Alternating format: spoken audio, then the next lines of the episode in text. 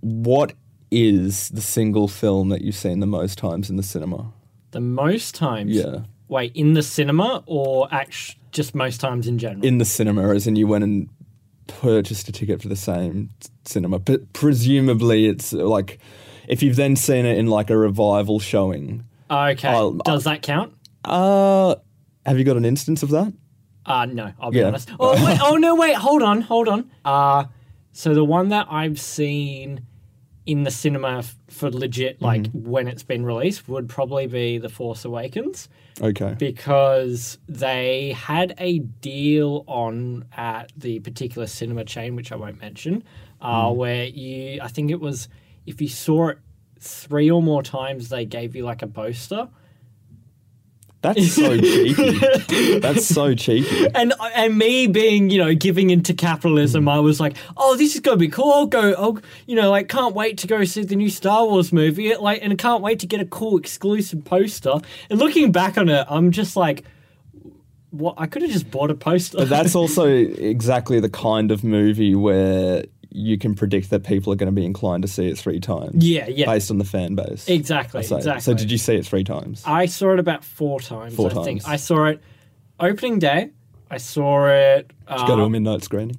No, we actually went. We missed out on midnight Mm. screen tickets. We got it like me and my friend got it nine a.m. or something the next day. Oh, we, okay. And we ran into the shopping center like we blocked our ears. Still and would, everything. still would have been packed, I imagine. Yeah, though, yeah, at 9 yeah, a.m. That, yeah. that was that was bizarre when that movie came out because it did feel like that. You know, once every couple of years, I think the last time that I would have experienced something like that would have been the last Harry Potter movie came out. Yeah, that like a yeah. like the the proper event sensation of a of a screening. Well, I mean, like the the magic's almost kind of gone a bit because we're getting like a Star Wars movie e- every Mm. year now. But like that was a point where it's like they Star Wars had Yeah, been hadn't gone happened for, for a while. like a, Yeah. almost a decade, and like all of a sudden it's back and like new creative team, and you just like you had no idea where it was going. Mm. Yeah. Um, but yeah, no, I'd s- I'd say that one. My close. My close second would actually have to be the room, oh, okay. um, okay. but I never saw that in cinemas. Um, in 20, 200, two- 203, everybody, Two- 2003. 203. 203. 203. No, Yeah, um, BC, there's- A- uh, AD. there's a um, art house cinema uh, in Perth here that uh, every year they do a like a, re- a retrospective screening of it, and they uh, they get you to throw spoons at the screen and stuff like that. So I've been about I think I've been about four times with that one as well, because I've taken various people to that one.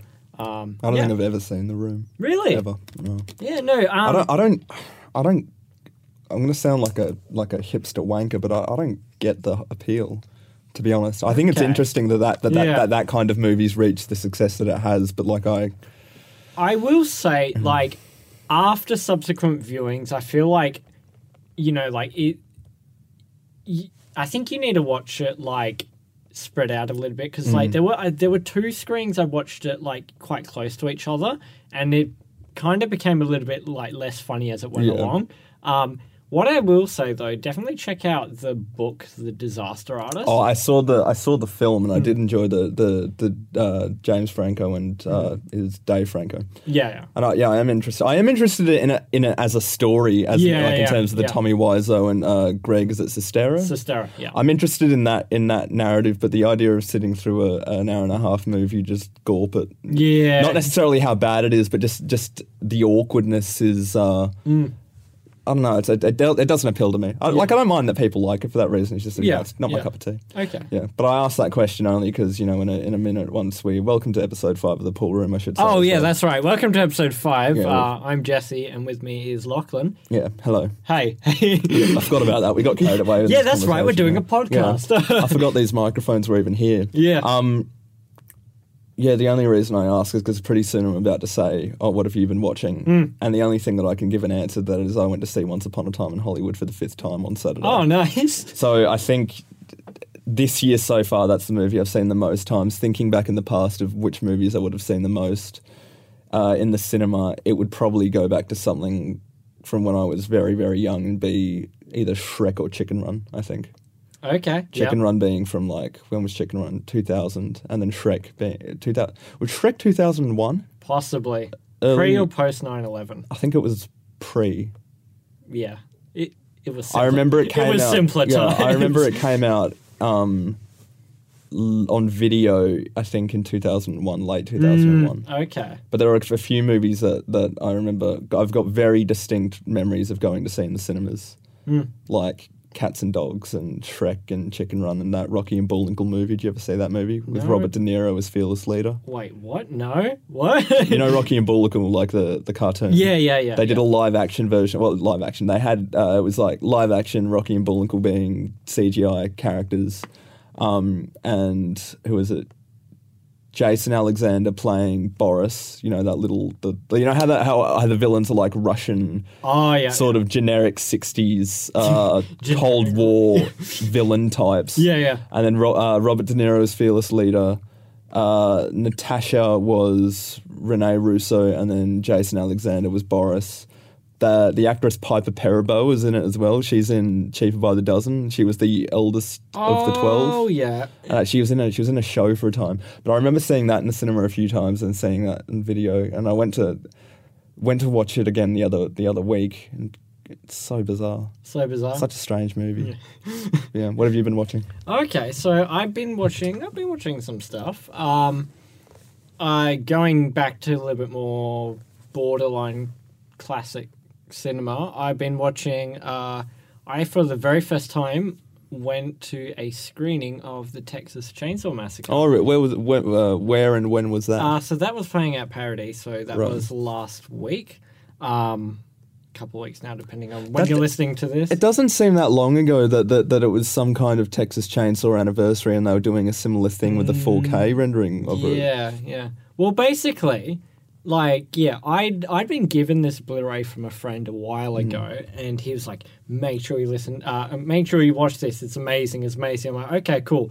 Never got around to it. Hmm. It's been sitting on my shelf.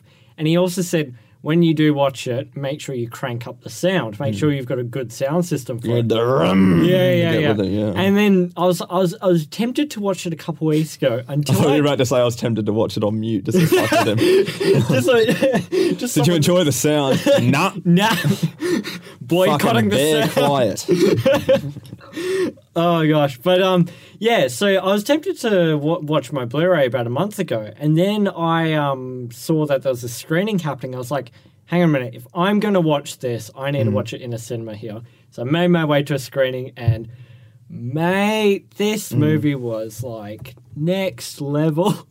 I, re- I, I enjoyed. I, I I would. I've only seen it in uh, on a home video release. Hmm. Yeah. and it would be that 4K that came out a couple of years ago. Yeah. I know that on like the JB Hi-Fi website, they've got a, another release of it coming out, like another home video release planned Okay, of yeah. it, but it's it's not signposted by any kind of definitive special collector's ultimate edition or something like that. It's just a Texas re-release. Chainsaw on Yeah. on DVD and Blu-ray. Um, no, I enjoyed Texas Chainsaw. And weirdly, I think there's a bit of a link between Texas Chainsaw and, and the, movie film we're with- yeah, doing this yeah. week. Yeah, well, what what I really liked about it is I think a lot of horror films uh, in the mm, recent memories they try to, and I mean some of them do them really well, but I think some of them fall into the trap of overcomplicating things Mm. and making it like a thinking man's horror, where it's like, oh, it's a metaphor for this, and Mm. oh, this is yeah symbolic of blah blah blah.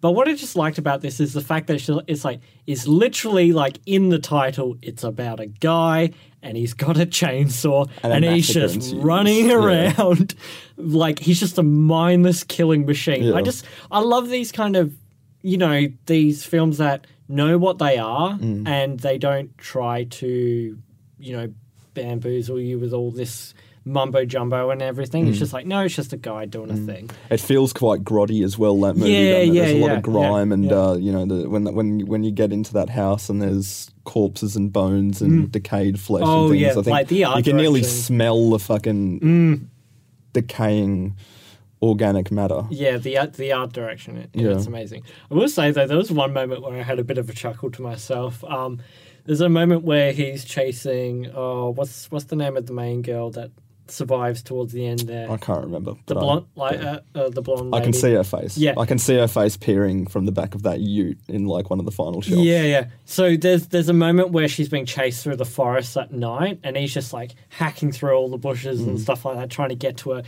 there's a couple of like long shots of him just like kind of r- w- running from afar, like just kind of slowly run. And because he's a big guy, he's like slowly He running lumbers, after. doesn't he? Yeah. he lumbers along. And all I could think about was, um, you know that bit in Rick and Morty with um, Crumb- is it Crumbopulous Michael, the assassin? You're, test, you're testing my memory, but uh, I think there's a do character. you know what? I'm going to say yes, I do, Jesse. yeah. What a humorous comparison. Go on. Uh, you know, uh, uh, there's a character. I think his name's like Crumbopulous Michael or something like that. Yeah. And he's like this assassin, but he's, he comes off as quite pleasant. All I could think about was his voice. And one, there's one particular line that he has in one episode where he's just like, "Oh boy, here I go killing again." I just like picture that, but over, over, leather, face, Leatherface. just like, "Oh boy, here I go killing again." Leatherface is a playable character on um, Mortal Kombat 10 really, as well, yeah, and he's got fatalities that just you know chopping people down the middle and there's some things like that. gruesome deaths in that movie. yeah, it's mental. chucking a l- guy on a no lady on a hook. Yes. Lady on a hook. yeah, lady on a hook. What happens? There's a lady on a hook. Although I will say one of the most disturbing elements of this movie is the really, really, really old grandfather. Yeah, That I- that yeah. that messed me up so. I much. think it's the family affiliation that you get with it.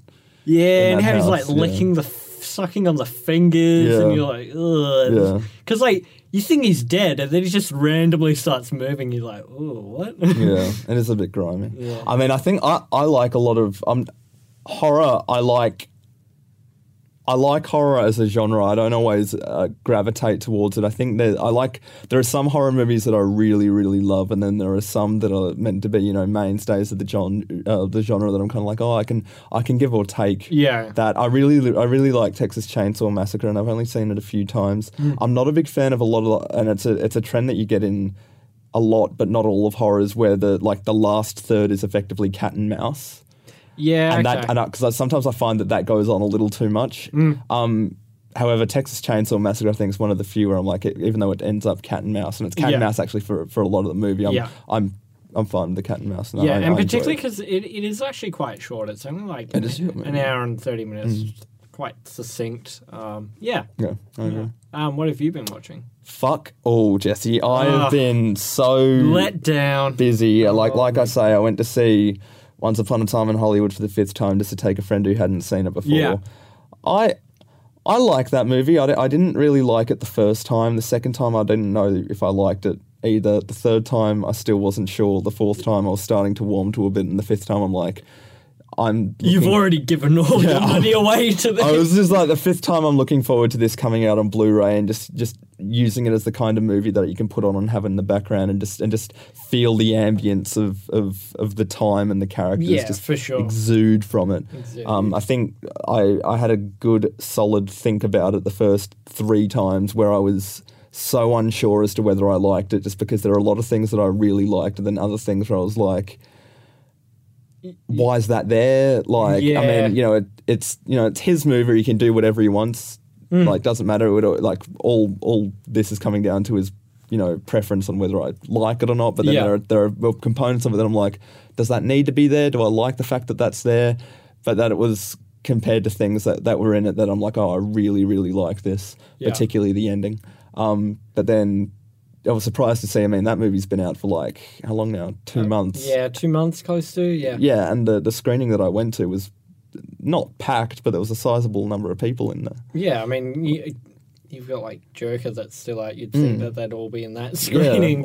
Or But, what what came out last week? Was there a big release last week, or what came out? uh, Maleficent. Yeah, why aren't they watching that? No, um, Zombieland came So, oh, out. yeah. that's. Oh, they made another one? Yeah.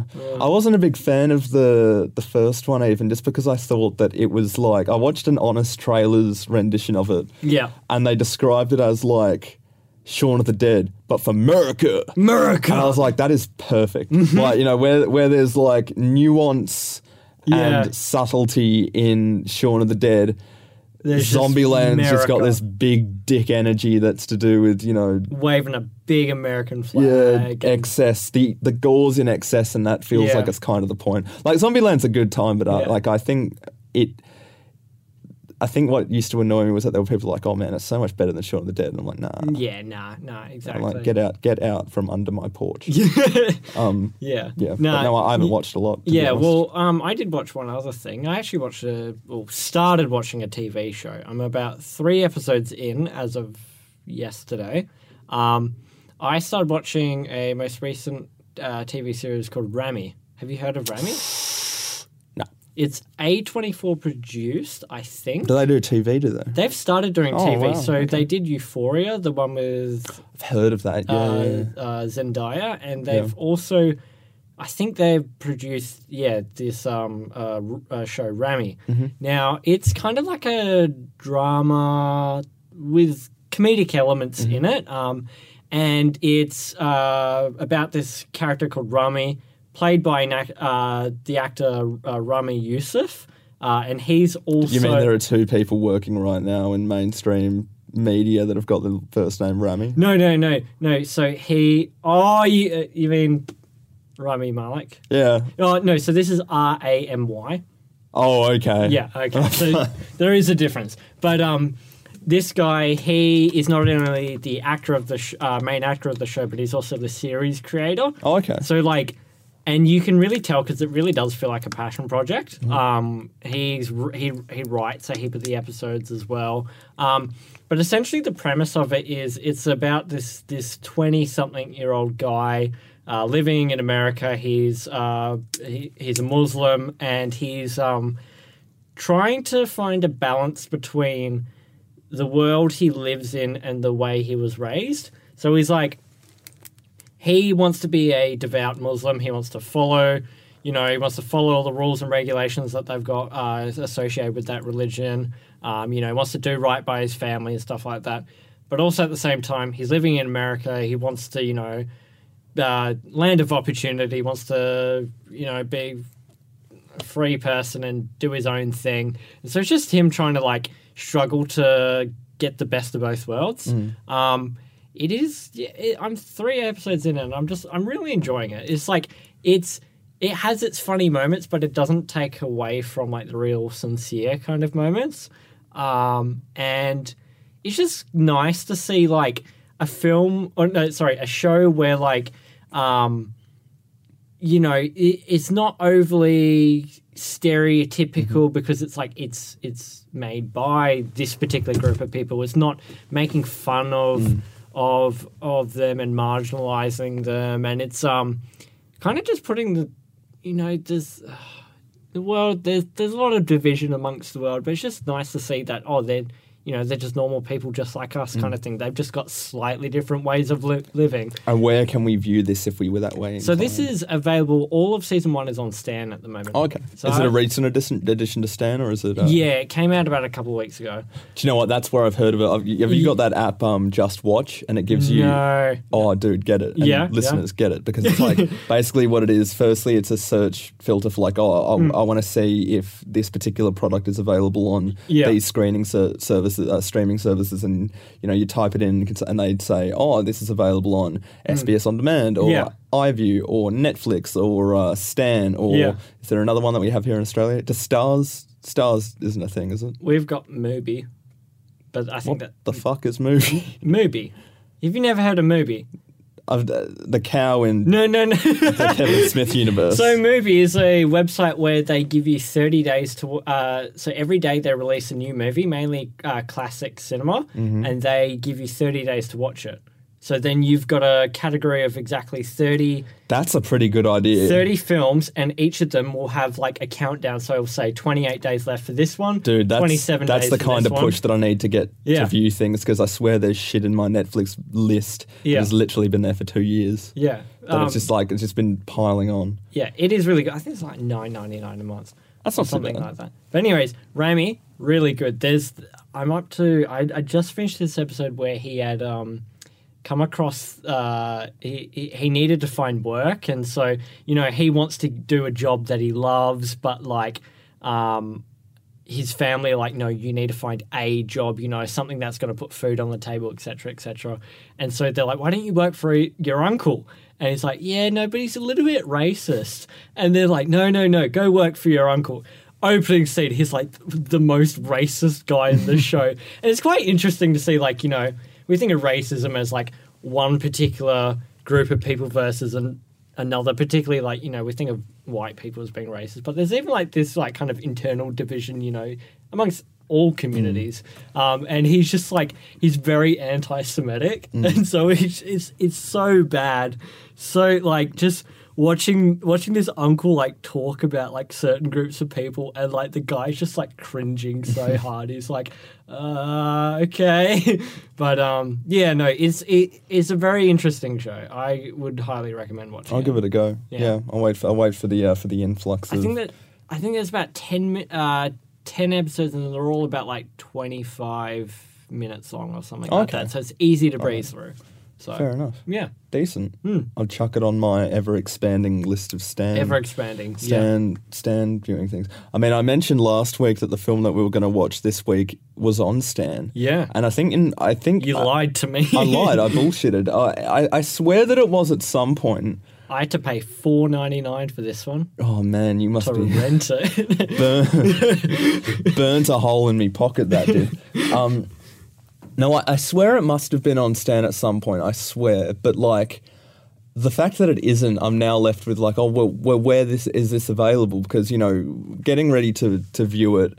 Um, I had it. I've got it on DVD, and Yeah. I have had it on DVD from around the time that it was first released on DVD, and it's just you know it's been on my shelf. I've seen it a few times. I've recommended it to people. Um, in my knowledge, it was something that like was culty and like, a, Yeah, a few yeah. people knew of.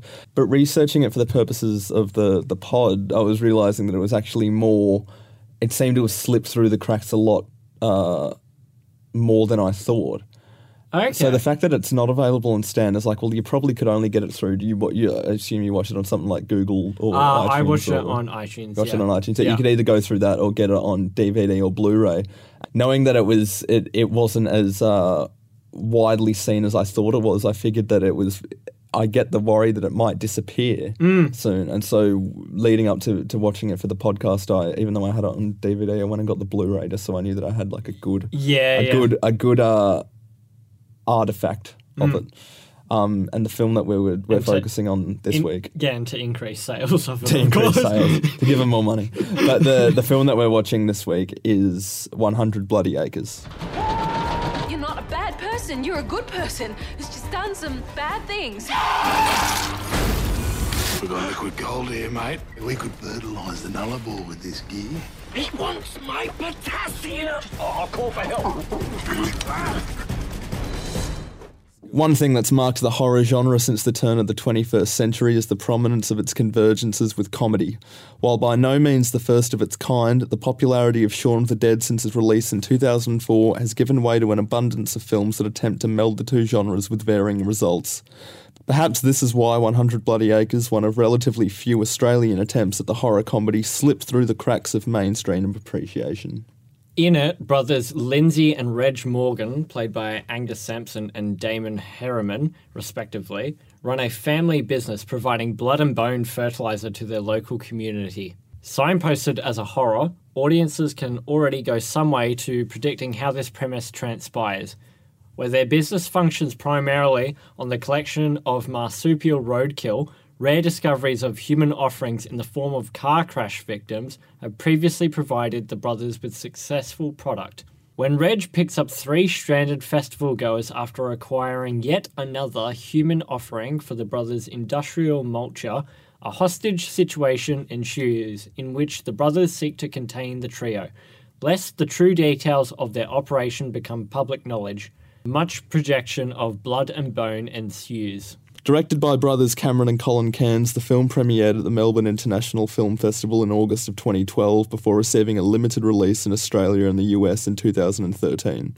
Despite promotional material, it sported a quote from Matt Zeitz that described it as the best low budget horror comedy since Shaun of the Dead. The film made little in return.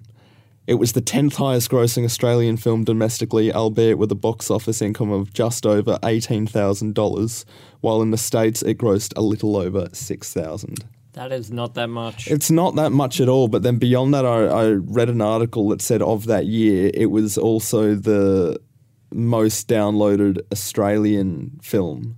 oh, really? Um, but but but then beyond that, internationally, the the like the ninety eighth of that year, the, like the ninety eighth most downloaded.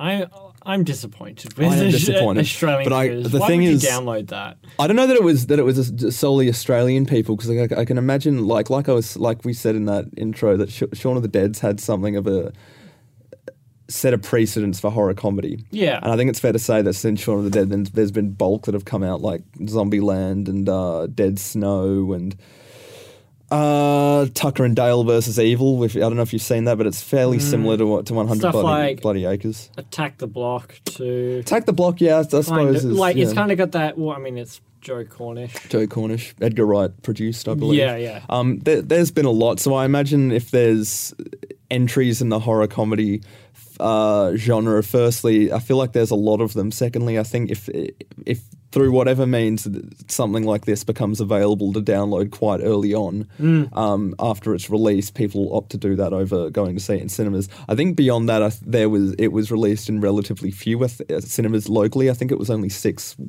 Oh. nationwide. yeah. I know that when it came out, Luna was showing it, and it was reviewed on at the movies with Margaret da- and David in an episode where Margaret and David actually weren't on it, but it was uh, Judith Lucy and another guy. I can't remember that guy's name, but in the same week they were reviewing The World's End, which is the third Yeah, yeah, Cornetto yeah. movie. Um, when I was watching it this time around, it's been in my player for like a, a day now. Yeah. I was looking at the at the fucking um the blooper reel, and there's a bit where you know there's the line where Angus Sampson's like, uh, "You're on 100 bloody acres." Oh, And yeah. then he and then they did a blooper reel of it where he converted it to hectares. I mean, You're a 100 bloody hectares. no, it is like you're on 6.8 hectares or something like that. I don't know what I don't know what is an acre to a hectare. Fuck knows. This isn't math. Someone All Google it, Yeah, please. you d- you do it. That's not You a do maths. the I don't maths, care. we're not I'm, I- mathematicians. I'm not saying that 6.8 hecta- hectares is the equivalent of 100 bloody acres. But maybe he is. And maybe maybe I am, or maybe it is. Who Maybe knows? you are. Maybe I am saying that. Maybe. Maybe I'm just maybe we I'm should wrong. go back to school. Just got- dude, I, you know, I was thinking about that earlier. So I was listening to a, to an interview and someone talked about Pythagoras, and I was like, "Oh yeah, Pythagoras. How do you do that again?" and I spent a good ten minutes just going right, and so it was a squared b, and then eventually I was like, "Who gives a fuck?" And then I, I, I just stopped. All right. Yeah, yeah. It was like me the other day. I was like, I've never needed to know about the mitochondria.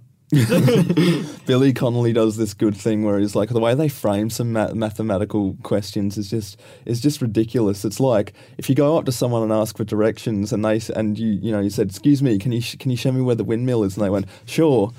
So let X equal the windmill. you wouldn't listen to them. You wouldn't. you just walk away. But anyway, 100 bloody acres. I brought this to you, Yeah, you did. and uh, you watched it. I hope. Yeah. Oh, yeah. I I watched. hope. I hope you. this took- was you took another this instance seriously. of me saying, "Oh yeah, I'm gonna like, I'm gonna prepare for this. I'm gonna watch this early." And then life happens, and then I watch it the night before. Oh, Well, I re I rewatched it for the pod like literally about uh, three hours ago oh no. from recording. Yeah. But uh, but I was aware of it when it was when it was released domestically in 2013, and I didn't get to see it in the cinemas. The following Christmas, coming into a bit of money as you do when you get you know how Good old Christmas. time. Christmas Christmas money. Yeah. I would have been around blah, blah, blah, blah, 15, six, I would have been 16. Wait, and in 2015 or 13, 13? 13. Yeah, I would have been about 16. Yeah, I Yeah. picked I picked it up on DVD, watched it, quite enjoyed it. Yeah, I mean, yeah. I think what really I really enjoyed about it was obviously a lot of the the gross out components and the the sinister edge that it does have, but then it also does have a a humor that's totally its own. I think. I think the sense of humor that this movie espouses feels quite unique to Mm. it. But then more than that, in line with kind of uh, backwaters rural Australia. Yeah. you know what I mean. Um, and I, I really liked it and was and was sort of of the of the mind that it was just it was just a an undiscovered gem. Yeah, when yeah. it came to when it came to Australian horror cinema. This is also before that movie Wormwood came out. Yes, like that. Like that kind of reminded me a little bit of that. Yeah. Like when I first saw this, I was like, oh yeah, this, this, this. I, I, I feel shades of Wormwood. Yeah. Um, and interestingly, yeah, they did ca- come out around that same time. I think 2015 was Wormwood. 2015 was. I remember uh, in around 2013 reading an article in the Australian version of Empire magazine that um, described that was on the production of Wormwood, and at that point they didn't have a release date. Yeah. and it was like, oh, well, look out for that Australian zombie movie Yeah, that's yeah, coming out yeah. soon. And literally, like you know, two years went Might by. even have been 2014, possibly. I think it might have premiered in 2014, but I remember in early 2015 it getting a cinema release and then my media teacher showing it to us because I was still at school. Yeah, Our yeah. media teacher getting hold of a copy of it and, and showing it to us as a class and going, I like, can't oh, this believe is. you got to watch that in media class. Yeah, well, he, it was pretty cool. He, he'd put out like a, a sort of a, a, uh, a disclaimer letter to parents saying, we will be watching films that are at most MA. If you guys don't reply, I'll take your silence as, uh, as confirmation that you're accepting of this or something to that Mm. Yeah. effect. Yeah, but I there's something about it that about rural Australia that that makes it a viable stage for chronic bloodshed. I think I think like you know the obviously horror like well, as we said in that in, in the introduction, and I don't know that there's a lot of Australian horror comedy. And I was trying to think even now since 100 Bloody Acres, what other horror comedies have come out of Australia? Horror comedies. hold on. I am blanking. I, I am genuinely thinking like uh, there are a lot. I can think of many in Australian horror. I can't think of many horror comedies. I mean, it's not. It's not really a horror. No, It actually is very much not a horror, um, but I could kind of like. Do you remember that mo- movie "Kill Me Three Times" with Simon Pegg? Yeah, Like Yeah. that, like that's a, a violent. yeah. That that Comedy. feels like someone's tried to do Tarantino style, Yeah. Cohen Brothers esque Martin McDonough Yeah, yeah, yeah. thing. Well, to be fair, I think I think Martin McDonough's a l- somewhat influenced by Tarantino, but Yeah. um, I feel like yeah, that was you know the. It's the- not a horror, but like when I think of like a violent comedy, I, I Mm. kind of. I felt with that, th- and this is going off one uh, off the topic of 100 Bloody Acres, but I felt with that, and it's a similar thing that I felt with one with uh, Brothers Nest, Yeah. that they've got the the thriller, actiony crime component, and then the the addition of the comedy felt kind of forced.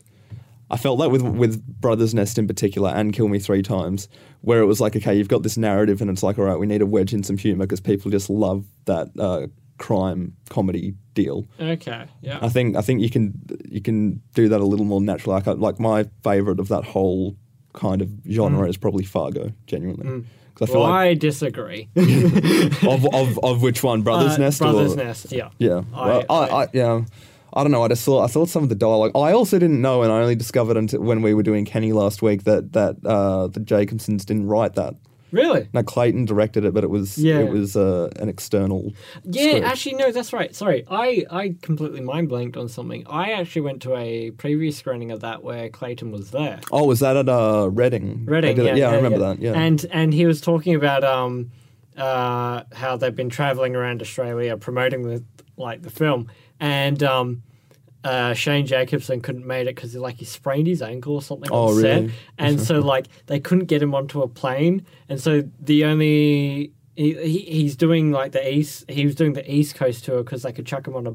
So they'd actually been traveling most of it by bus. he wasn't lying or anything because I remember seeing like a f- picture in the newspaper or something of him in like a seat with his foot up in a cast or something like that. um, but yeah. Anyway, sorry. Hundred bloody acres. I mean, you, I'm still sat here trying to think of an Australian horror comedy, and I'm probably going to embarrass myself come the end of this podcast and not remembering one that's come out.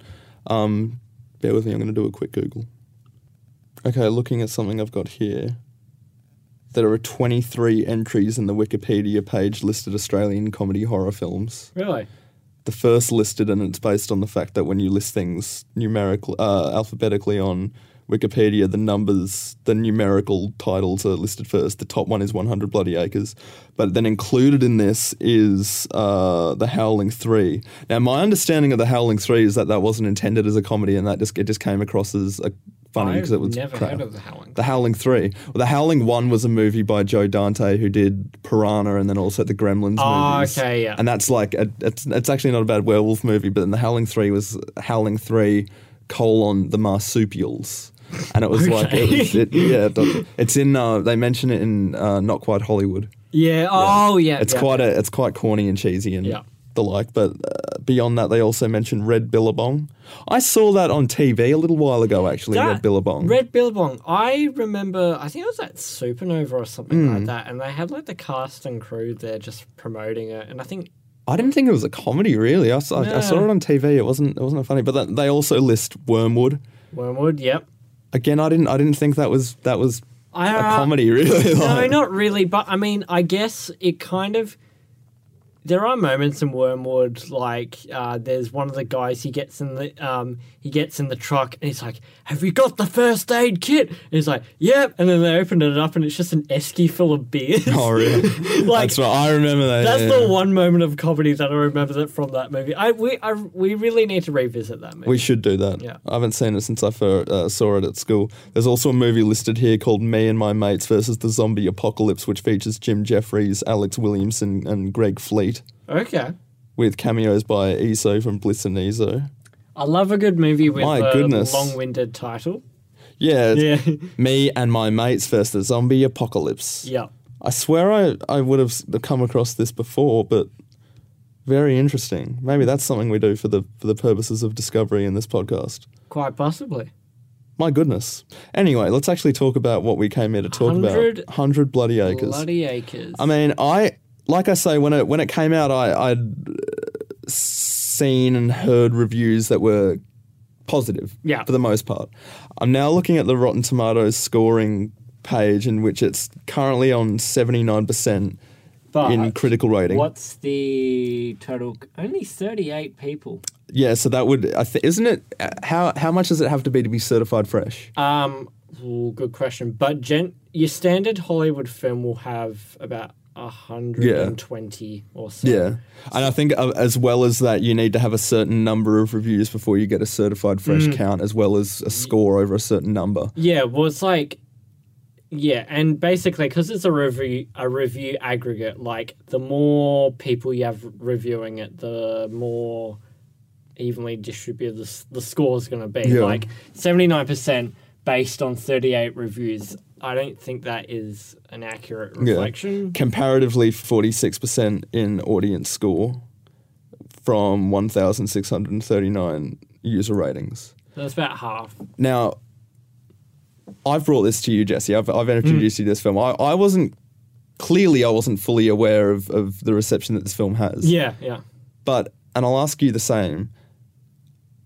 I really like this movie. Do you? Yeah, I love this movie. it's a fucking great movie. it's great. like I like part of the reason I, I was so convicted to talk about it for this podcast was the fact that I knew that so few people knew about it. Yeah, yeah. And I really, really love it. I was like mad when I was watching this. I was like, how how have I not heard of this? No one before? fucking knows about it. Like you, you go to the to your JB Hi-Fi's, probably your Sanities. I, I, do people Who still- goes to Sanity nowadays? All right, don't knock it because fucking if you go to Sanify, Sa- Sanify, They, they have to Sanify. pay twenty dollars. JB for a Sanify. Blue, like they're the type of people who charge forty dollars for a Yeah, Blu-ray but then you go to still. those bins where they're like buy three for fifty. That's that's a wicked deal, and and they're not like che- they're not like the or you can go niche to movies. They're like they would be the the big releases. or you could go to JB and get like five for fifty.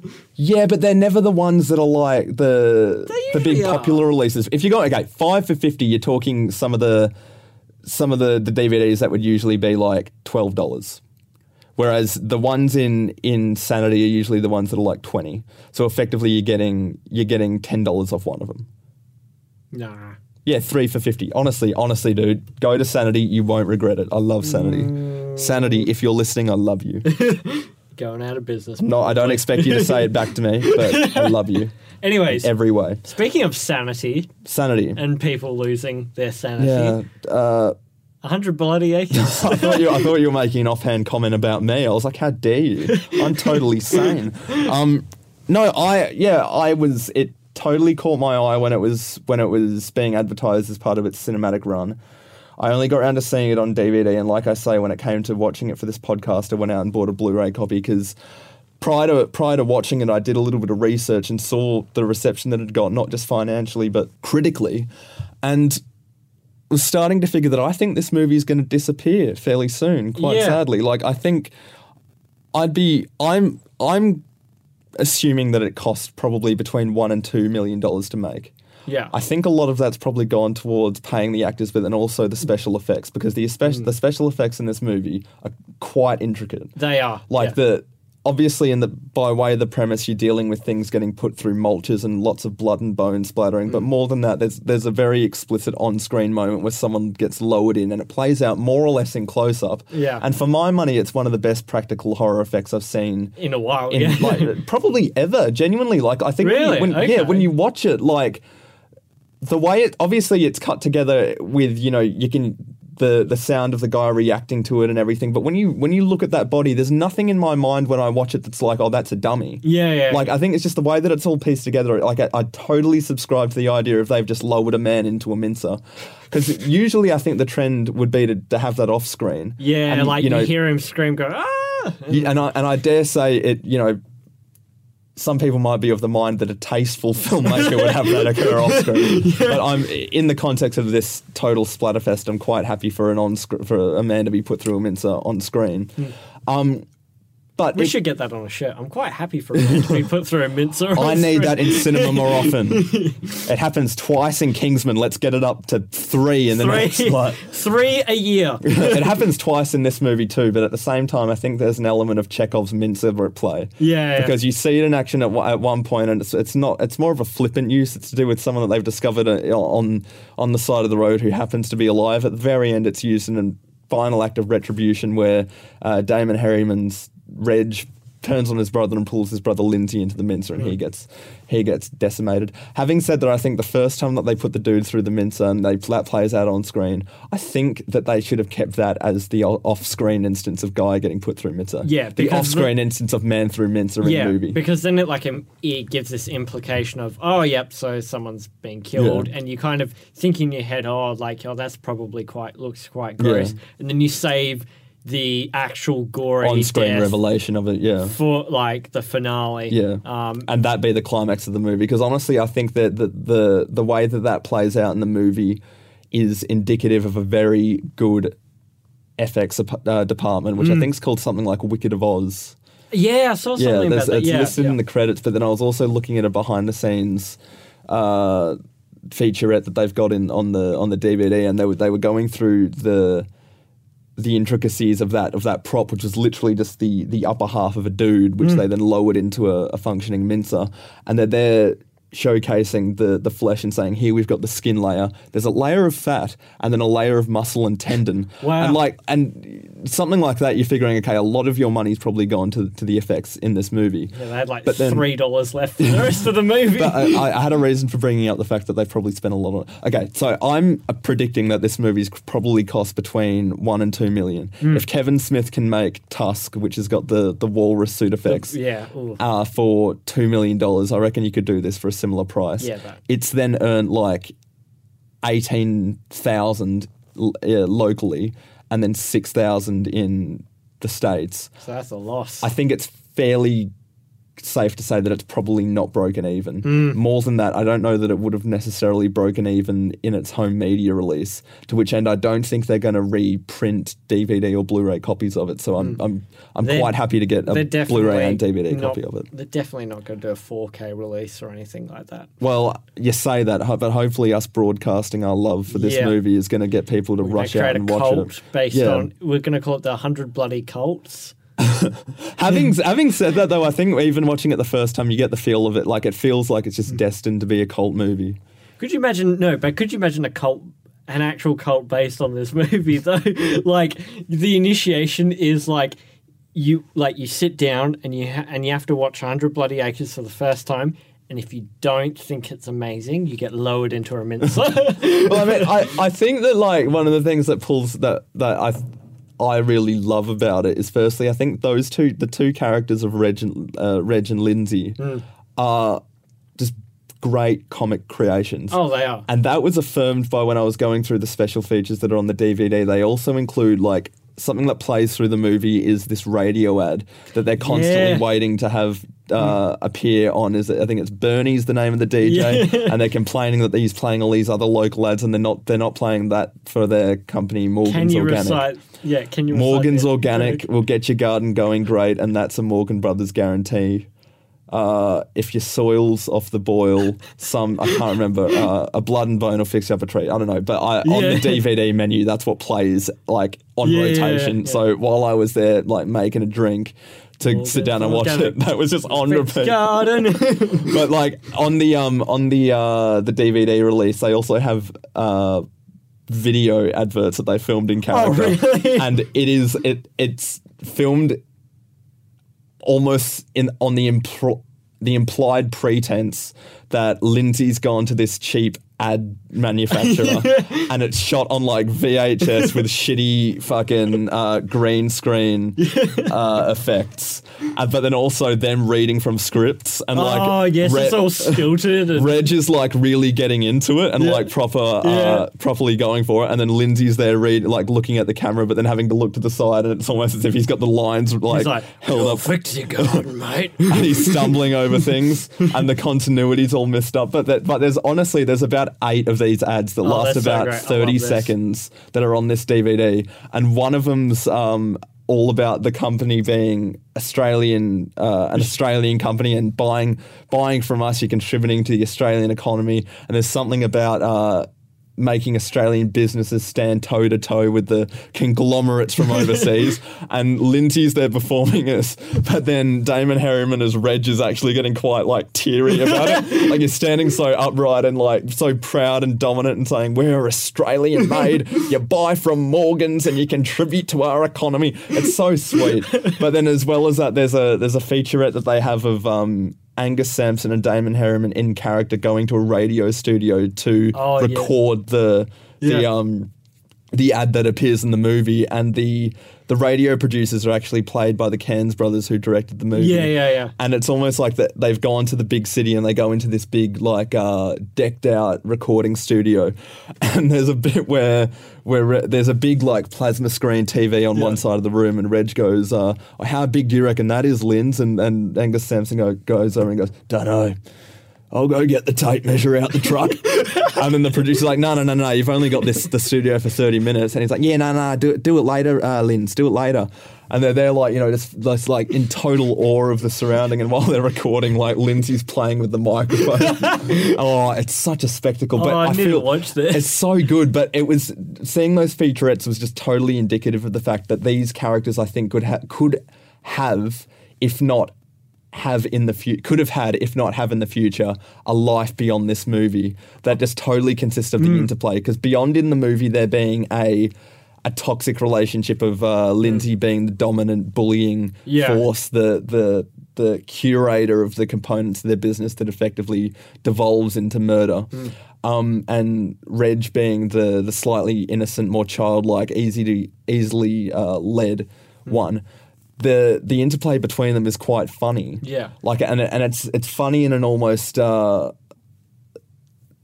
kitchen sink way. Hmm. You know what I mean? Of, of this as being a base family dynamic Yeah. that just happens to involve uh, decimation of blood and bone. Yeah, exactly. Um, go, going off what you said about having a life after, Mm. um, I like just having a think about it. Like, I wouldn't mind actually seeing like a limited what a limited series like developed into this kind of similar Mm. A to prequel, obviously, because Yeah, Lindsay, yeah, Lin- yeah. Lindsay meets a, a mulched end Yeah. by the end of the movie. Yeah, because like it I could kind of see maybe some parallels between like say, you know, you got the movie Fargo Yeah. and then when they announced the TV show, everyone was like, "Oh, how could you Mm. remake Fargo? You know, this is your masterpiece." Blah blah blah blah.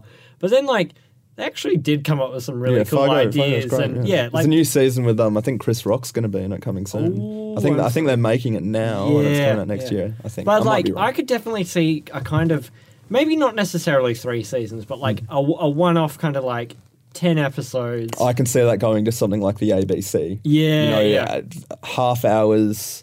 um, kind of maybe expand the town a little bit. Maybe Yeah. find out a little bit more about um, what's the old lady that crops up towards the Nance, end there? Aunt Nance. Oh yeah, Auntie Nance. That has got to be one of the greatest revelations I've ever seen.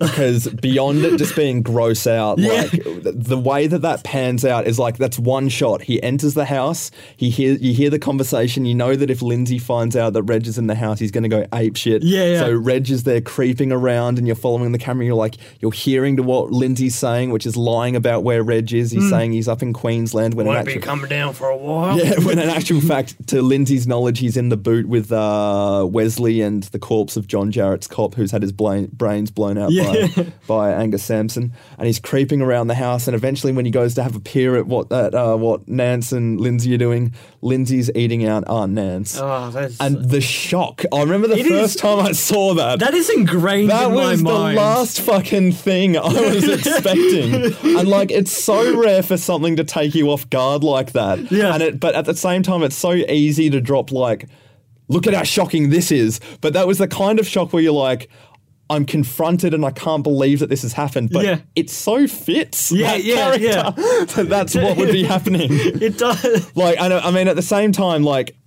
uh, i think the first time i saw it I was like well that's incest but then i thought about it i was like well she might not be a b- blood relative Yeah. Mm. i know that still makes it incest but i feel like there is a line that can be drawn i wouldn't draw it myself Or but may- the fact that she's not a blood relative is No. probably what what lets him justify it Yeah, no, but also there's the whole thing of like, well, it's a small town. Like, what what's the possibility of him just calling her auntie as in like a metaphorical? That's true. Kind of like someone who's been around and is kind of like the town, Yeah. like uh, maternal figure that you know uh, people look up to, like a t- like a town elder kind of Mm. well thing, you can call me a sicko but i hope that's not the case and she is actually like an auntie. an auntie, but not a blood auntie. I'm not that disgusting, but like you know, I, I you know, because then that, that just takes away a bit of the shock factor. Yeah. but beyond that, she's also seen at the the very beginning when we were first introduced to the hi- to not the hitchhikers, the uh, the three festival goers. Yeah. Mm. she with her dog May Gray, uh, the disgruntled too, including the dog. The dog's very disgruntled by his behaviour. um, when Wes picks up the photo from the Salvo Six, Yeah. and says like abducted by retarded aliens, perhaps she's the one behind it. yeah, goes, she's the "Ahem." one that yeah, and, And then she ob- walks over to the grave. yeah. Obviously, you don't you don't realize how she factors into the story. She's mentioned a few times prior to her actually appearing, where after they put the roadie through the mincer and they're talking about their they, they've got the three hostage. Mm. Uh, L- Reg calls her and says, "Oh, I just called to have one of our one of our chats," and you get the idea that she's this maternal figure in the absence yeah. Of, a, of a mother or a father. Um, beyond that, there's also a moment where Lindsay's got Reg in a headlock, and he's he starts, you know, t- t- uh, tightening his grip, and and Lin- uh, Reg says something like, "Remember what Aunt Nan said: t- take your deep breaths." Yeah. So she's sort of looming in the story before she actually appears. Yeah, and but then- uh, yeah. something you'll notice if you see it a second time is knowing where the revelate where where it's going with the with that grotesque connection between Lindsay and and and Nance. When she arrives, just before she gets out the, ca- the car, she applies lipstick. Oh, she and does. just before the revelation that that uh, Linz is going to go to town, Yeah. there's a bit where he picks up a trophy, pulls out a pink disposable razor, and shaves his beard. like I only noticed it this time around, but like knowing what's coming, you're like, I know why you're doing Yeah. that, you dirty dog. But no, um, no, like it, the, the bit that I kind of got a slight hint towards was there's a moment where he's wait uh, waiting outside with her, talking to her, trying to, and he's just cleaned himself up, Yeah. and he kind of like touches her on like the arm yeah, a little bit, and it but- lingers in close up of his finger, just like I'm fiddling like, with what's her going skin. yeah. on? Like, is he Yeah. gonna like grind her up, or is he gonna? I don't know. What's what's gonna go Oh, on? that here? was that was just a b- wonderfully grotesque turn that I honestly didn't see coming, and was Yeah. so I- like I- like I said, it's just it's just so rare for something to shock you, but not shock you in a way that's like, oh, that doesn't make sense. Like it like it just Yeah. it just totally built that. Um, one thing I really like, and and it, it set up quite early on. Firstly, in the the the pre credit scene with the the introduction of the truck, where, where they've got the the painted figures of Reg and Lindsay Yeah. on the side, you know, Morgan's organic buy. yeah. I'm gonna organs organic. get, your garden, growing great. uh, by Bob Clay, who is then later revealed, who, who uh, L- Reg later tells the English dude, what's his name, Wes. Yeah. Uh, was a farmer who lost his lost his hand, and yeah, after yeah, and yeah. after get losing his- helicoptered. he got choppered over to the city and he got he got put back together. I won't lie to you, he had to give up the farming, but it was a blessing in disguise because he became a sign a sign painter. And then you look at that when you look at that um, the side of their truck, it's got artwork by Bob Clay Yeah. on the side of it. yeah.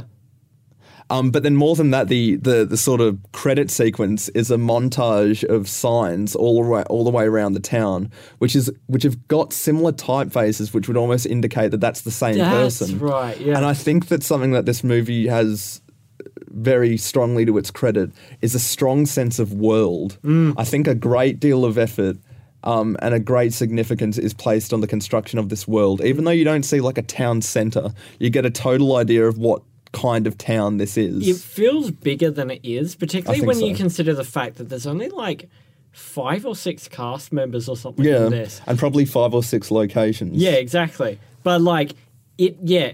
And I mean, yeah, it is set in a country town, but like you really, it like the scope of it Hmm. does feel a lot like like a lot more bigger than yeah what it, uh, it actually is. And it's relatively short as well. Like I only realised it on this occasion that it's only I think it's a little over an hour and twenty. Yeah. And it ends quite abruptly. It ends with Reg finally turning on Lindsay and forcing him into the to the mincer. At which point it's you know it's a cut to credits. Did you stay for that little bit longer where you see uh, Oh yeah, so I was just about to exit.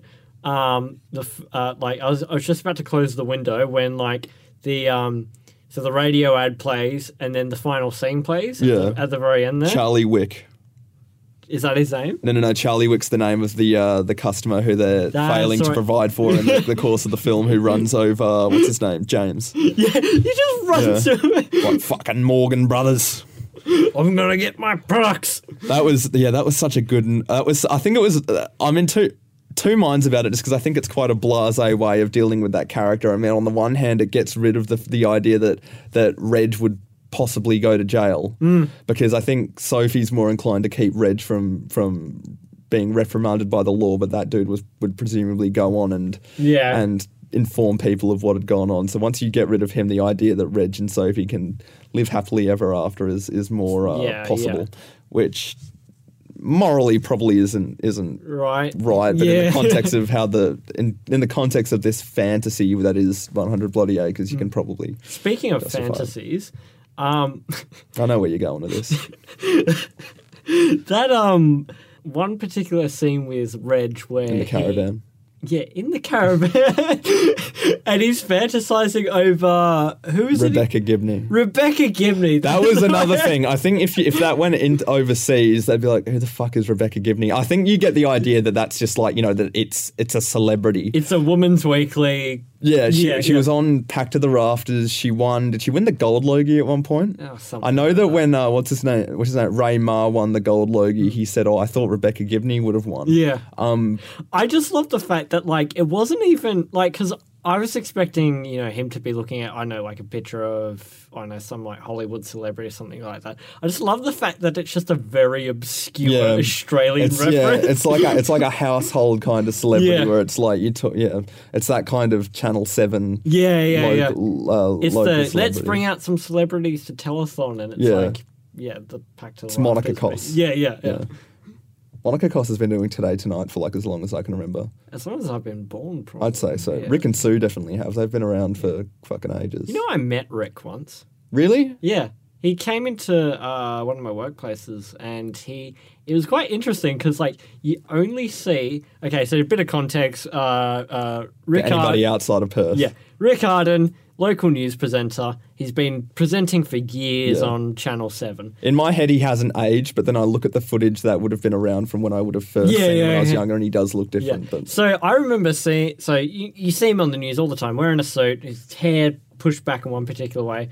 And I saw him at work once, and like it was so weird seeing him in like. he's tall, isn't he? Yeah, he's tall. He was wearing a button-up, sh- like a button-up kind of like Hawaiian shirt and shorts. I had like I've only ever seen that guy from like the, like Mm, waist the up. waist up. So to see that man in shorts like just was a weird image for me. I was in I was in IKEA uh, a few years ago looking for some shelving because I am that kind of Yeah, yeah, person. yeah. I require shelving Shelves. in my home. Yeah.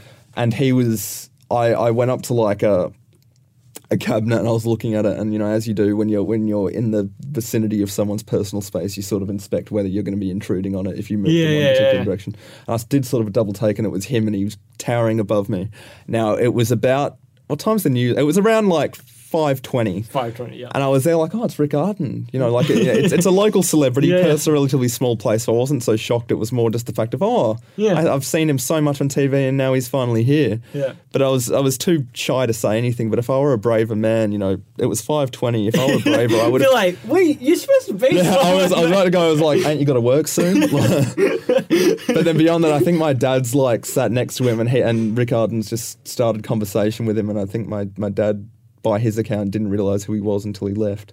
so in that sense, this guy just had like a normal human interaction with him, and I think it's pretty sweet. But no. Good shelves, eh? yeah. But having said that, I think like, Re- Rebecca Gibney's obviously, obviously probably a bigger celebrity than say Rick Arden. But the fact that Lindsay uh, Reg, sorry, has got this affinity for a for, for a, quite a niche Australian celebrity is, Yeah. is pretty pretty endearing. I think. I think it is also quite reflective. Like it, it makes sense for his character because like he is someone that is, um, you know, he he's someone who takes pride in like local Aussie, Mm. you know, business, local Aussie. Um, Music. yeah, music. Uh, lo- uh, he one of the things he likes about you know Sophie is that she was raised in the Mm. countryside, kind of thing. Um, so like, it I it would actually kind of almost be a little bit unrealistic if he fantasized over like these like big A list Hollywood celebrities. Like, Yeah, I the, think he, the, I the think sphere of his world is is quite small. it's quite limited. Like, yeah, like to him, you know, um, Rebecca Gibney is like you know Miss Miss Universe or whatever. yeah. Yeah, and I think as well that that, that goes some way in commenting on on a small town Australia. Hmm. Not to say that it's as uh, uh, what's the word backwards as some of the the, the characters would suggest Yeah, in terms yeah. Hmm. of homophobia and. Uh, Total fear of outsiders, Hmm. but I think there is a close knittedness, and I wouldn't say regressiveness, but but components that almost hark back to, to previous times, like with you know the country music that that uh, prevailed with like Slim Dusty and John Williams. Yeah, oh, and- yeah, there's a and bit of things John like that. Williams and- there's that and that, song yeah. uh, "Lovable Lad" who that's written by Chad Morgan. The guy's Oh, name yeah. is. That's right. I've I've I've only seen him a few times, but he's noted for his massive teeth, and also for the fact that this movie features his song "Lovable Lad." That guy's got massive teeth, Yeah, they've got some girth to them. I'll give them that. Mm. almost as big as the continent of Australia. The Great Australian Bite. yeah, hey, he's you on that made that bite. He got a bit hungry. Um, yeah, No, but I was looking at the at the special features that featured on the the DVD release of this film, and the Cairns brothers were discussing that one of the jumping off points for this for this movie in terms of writing the script was the the idea of that image where the two uh, James and Wesley is it James. Yeah, where James and Wesley are in the back of uh, Reg's truck, and the hand appears like in the middle of them quite discreetly oh yeah, and the idea that they like you know we were we were aware of this presence and yet they weren't and it was only a matter of time of that eventually coming to their knowledge and then the revelation being that they were in the car of someone who's smuggled a, a dead body from from its place in a on the side of the road that was allegedly what, what one of the, the jumping off points for this movie was for the brothers and uh, they said that they got some of their influence just through driving around country Victoria and I think you get you get that with the the opening introdu- the introduction the introductory montage that is essentially a lot of shots of different icons associated with rural living in Australia. Yeah. You know that you know those kind of like uh, sheep gates that you get the the fences that have seen better days. yeah, yeah. Uh, The signs that are, that suggest you know come in and, and buy in uh, Stuff stuff. like I'll, I'll, I'll think of what they actually like. You know, like the local. free range eggs. You know, come in and buy our free range eggs. like the local community church that has like the little like letters that you put on up Yeah. that says, "Oh, come on down to our local fate Yeah. thing that they have." Hmm. or like you know the the the bowling club or, or things like that. You know, th- obviously I don't think that's an exclusively Australian thing, but the way that the the the presentation of it is something that obviously resonates if you're familiar with Australian Yeah. towns. Just the the idea of a close knit community functioning totally off one another. But then there's also a few that are, that concern. Uh, a rejection of outsiders, which I think is dealt with a lot when it comes to rural horror. But there's one, Yeah. there's one sign that's something like "tourist piss off" Yeah. or something to that effect. Yeah. So I think as much as this is an Australian effort in horror comedy, the horror that it that it Mm. harks back to uh, is things like Texas Chainsaw Massacre, um, The Hills Have Eyes, but then even locally, things like uh, The Cars That Ate Paris or Wake in Fright, and even, of course, most recently, something like Wolf Creek, Yeah. with that fear of the Australian uh, local yokel, so to speak. Yeah, yeah, Um, not to not to diminish people of country backgrounds. I grew up in the country. Do you know that? yeah. Well, mm, no, I I, grew up didn't. down. I grew up down south. Yeah. I, I was I was born in Albany, so You were too. I forgot about I was, that. Yeah. See, Yeah. see, it's a weird one. 'cause- I was born in uh, Katanning. Oh, nice, nice. I see. I was born in Albany and lived there for about three years of my life. Moved up to the city. Spent. I was raised in the city, but like we'd always go down like pretty Yeah. much once or twice a year, kind of thing. So Yeah. it's practically our Albany's second nice. I home. haven't been to Yeah. Albany in a long time. Yeah. But no, I think that, that this movie deals strongly with the iconography associated with small town Australia. Mm. And I think uh, having that, that recurring sign design Yeah, run yeah. through the movie does a, does a solid job of, of um, building the building the world. More than that, there, there's that moment where uh, Wes drops acid and he's being chased by, by Lindsay through, is it Fairyland or something like that? something like that. It like that that really um there there's a place somewhere north of Perth uh, called Gnomesville where they Fuck like that. it like it just reminds me of um because you know when I when I was younger we used to do a lot of traveling around rural Australia and you just come across like some little local towns where like they'll have this really like kind of niche Attraction. to- attraction, so like a Gnomesville or something like that. And it's just hilarious seeing like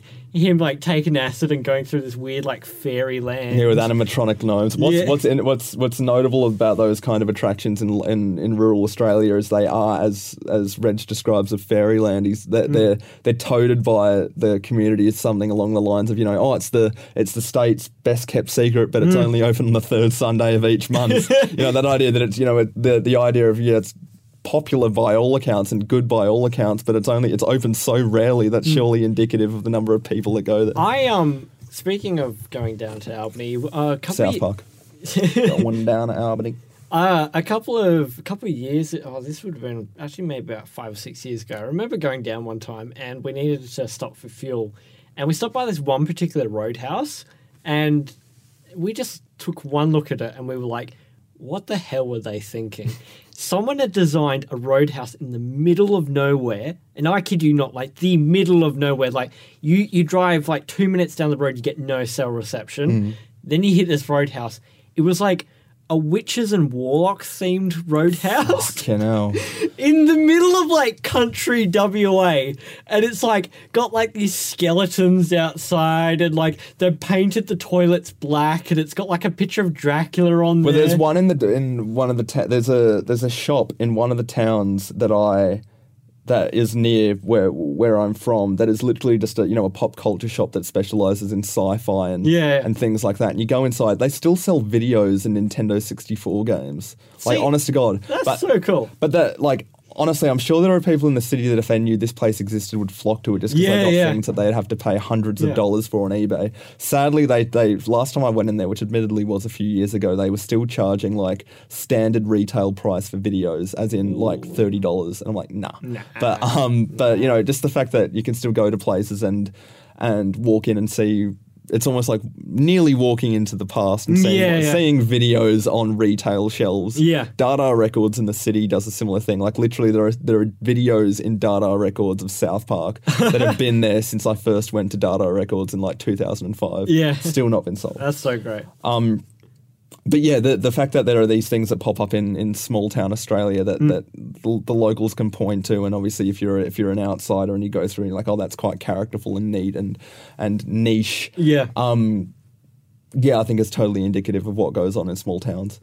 Um, I was looking uh, when I was going through the special features. I thought it was interesting of the Cairns brothers to note that what they considered the movie to be was more in line with a horror adventure comedy, and I think there is a little bit of there's an excursion component to it. where Yeah. I think if you Yeah. know that goes goes some way in in in favor of the idea of of you know what goes on in the Australian outback or in the Australian country. You know, you've got this vast open land, as you do in a lot of country locations internationally, where effectively the level of possible surveillance is low, like so Oh, for low. sure. So, and it's something they obviously played with in Wolf Creek, and they've obviously they they play with in Texas Ma- Chainsaw Massacre. But the idea of of crime being able to go unnoticed is, Hmm. is I think just, just something that looms totally around around this particularly movie. with um uh, and this is highlighted really well in um the scene where John Jarrett shows up and he's Yeah. the police officer and he's your typical like country police Yeah. officer just like knows everyone super chill about things and like I mean yeah granted he does eventually uh yeah,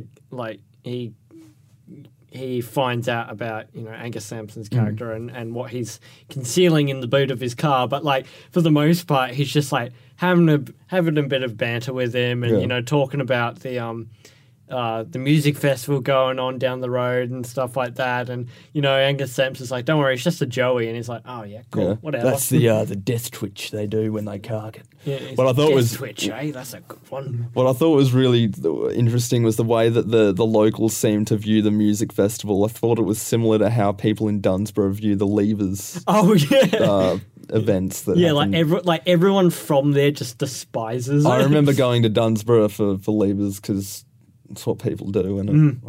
it- I kind of wish I didn't go. It's a bit shit. It's not all that it's cracked up to be levers, but like I remember going there, and you're given these bands that denote you as levers, and walking into a bar with me and a couple of friends, and it literally being like that scene in American Wealth in London, where you walk into the bar and everybody just stops and looks at you, and just like the music The dies music down, and the, the died. guy just everyone drops their the glasses. guy who's playing darts misses the board. but it was literally like the minute we walked in, the person at the bar was like, "We don't serve levers," and kicked us out. Oh, no. I was like, "No, we're, we're really not wanted here." And I think that you know that's that's a.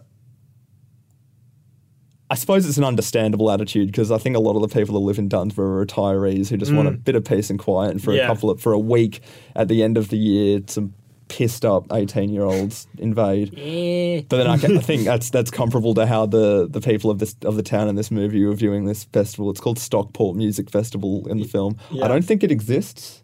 I'm confident it doesn't. I, yeah, th- that doesn't sound familiar to me. But then more than that, I think that the I was thinking that this movie was the whole time I was watching it. I was thinking it was set. It's set in Victoria.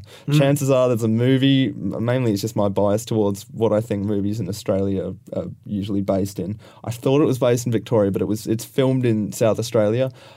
Oh, okay. Then again, it's not specific about its about its region. I reckon, yeah, but then again, like Victoria and South Australia are quite mm, close to each other, Oh, yeah, so yeah. it could be either or. I suppose it doesn't matter. Like the the, the distinction of state doesn't matter, even though there's there's some stigma that goes along with South Australia, probably Hmm. Yeah. quite unfairly.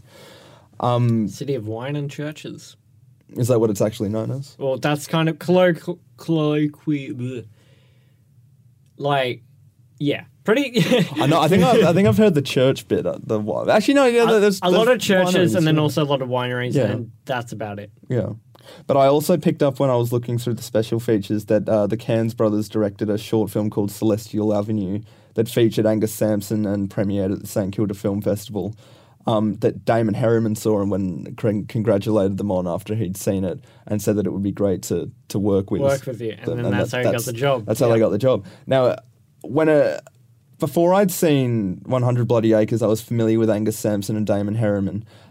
I'm not sure where I would have seen Damon Harriman before, but He having, looks like a familiar face. he's very yeah. familiar. But having having said that, after s- having seen 100 Bloody Acres, he's obviously appeared in a lot of things that I've seen. Notably, he was in The Nightingale. Yeah, yeah. He's in Mindhunter as Charles Manson, and I would have seen him again for the fifth time as, as Charles Manson in Once Upon a Time in Hollywood That's right. because he's he's in that as well. And a- according to him, there was a lot that was cut out of his uh, role as Charles Manson in Once Upon a Time in Hollywood that I'm hopeful will appear elsewhere because I, th- I think he's quite an engaging is, screen yeah. presence. I've, al- I also read something to the that uh, that he said in relation to being cast as Charles Manson twice that was to the effect of part of the reason he he has been cast twice as Charles Manson is to do with the fact that they were allegedly they were a similar height. He was a similar height to Charles Manson, so that's why one of the reasons. he's Yeah, yeah. Got that. But um, but and I was having this conversation with you prior prior uh, prior to, prior to us starting to record.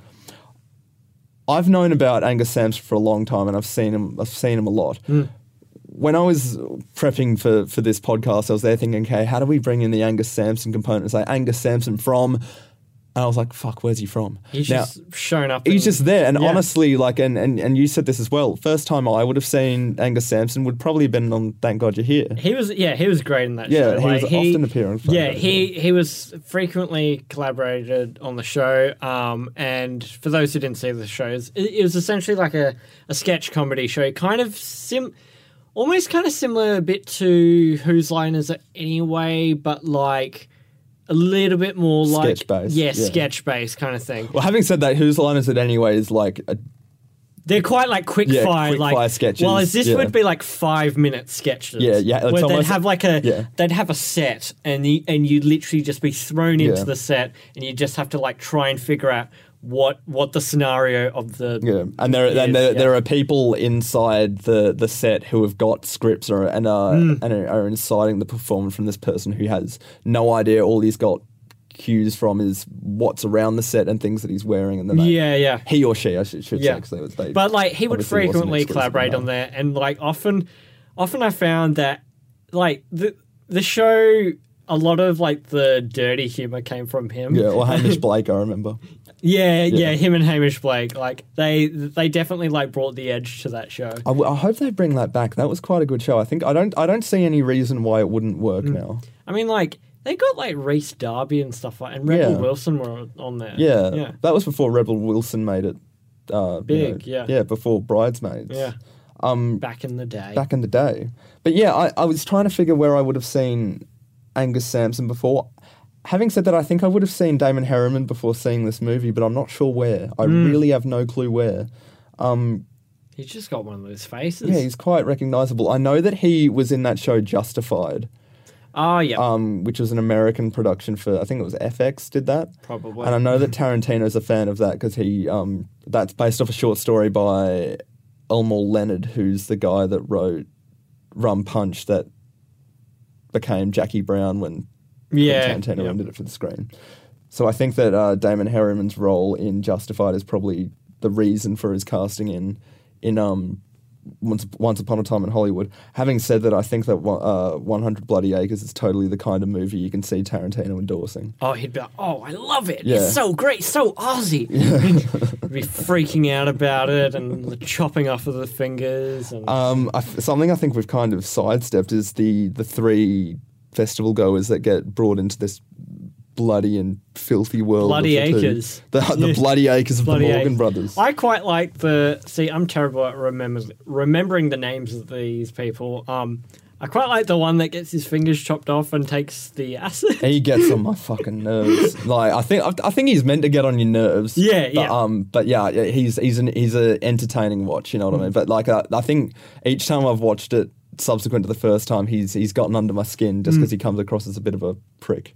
I just love the fact that That's the wh- point, though. I think. He, he, when he escapes um, Angus Sampson, and he yeah, and so he's going through like the like the the fairy tale village, Mm-hmm. um, and because he, yeah, he's knocked out Angus Sampson, and he goes on this big trip, and then he wakes up.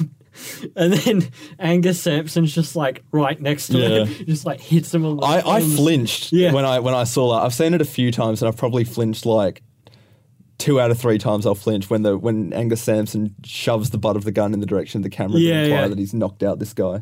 I thought it was cool that just before he gets into the uh, to the truck when Reg picks him up the first time, he says something like, "I've just spent." Uh, Three months living next to an open sewer in Jakarta, and instantly you get this idea of the English traveller hipster, Yeah, who's yeah. like you know that that whole thing of like, yeah, I went, I eating went his to, butter chicken. yeah, it's like I went to India and got and got food poisoning for two months. It was great.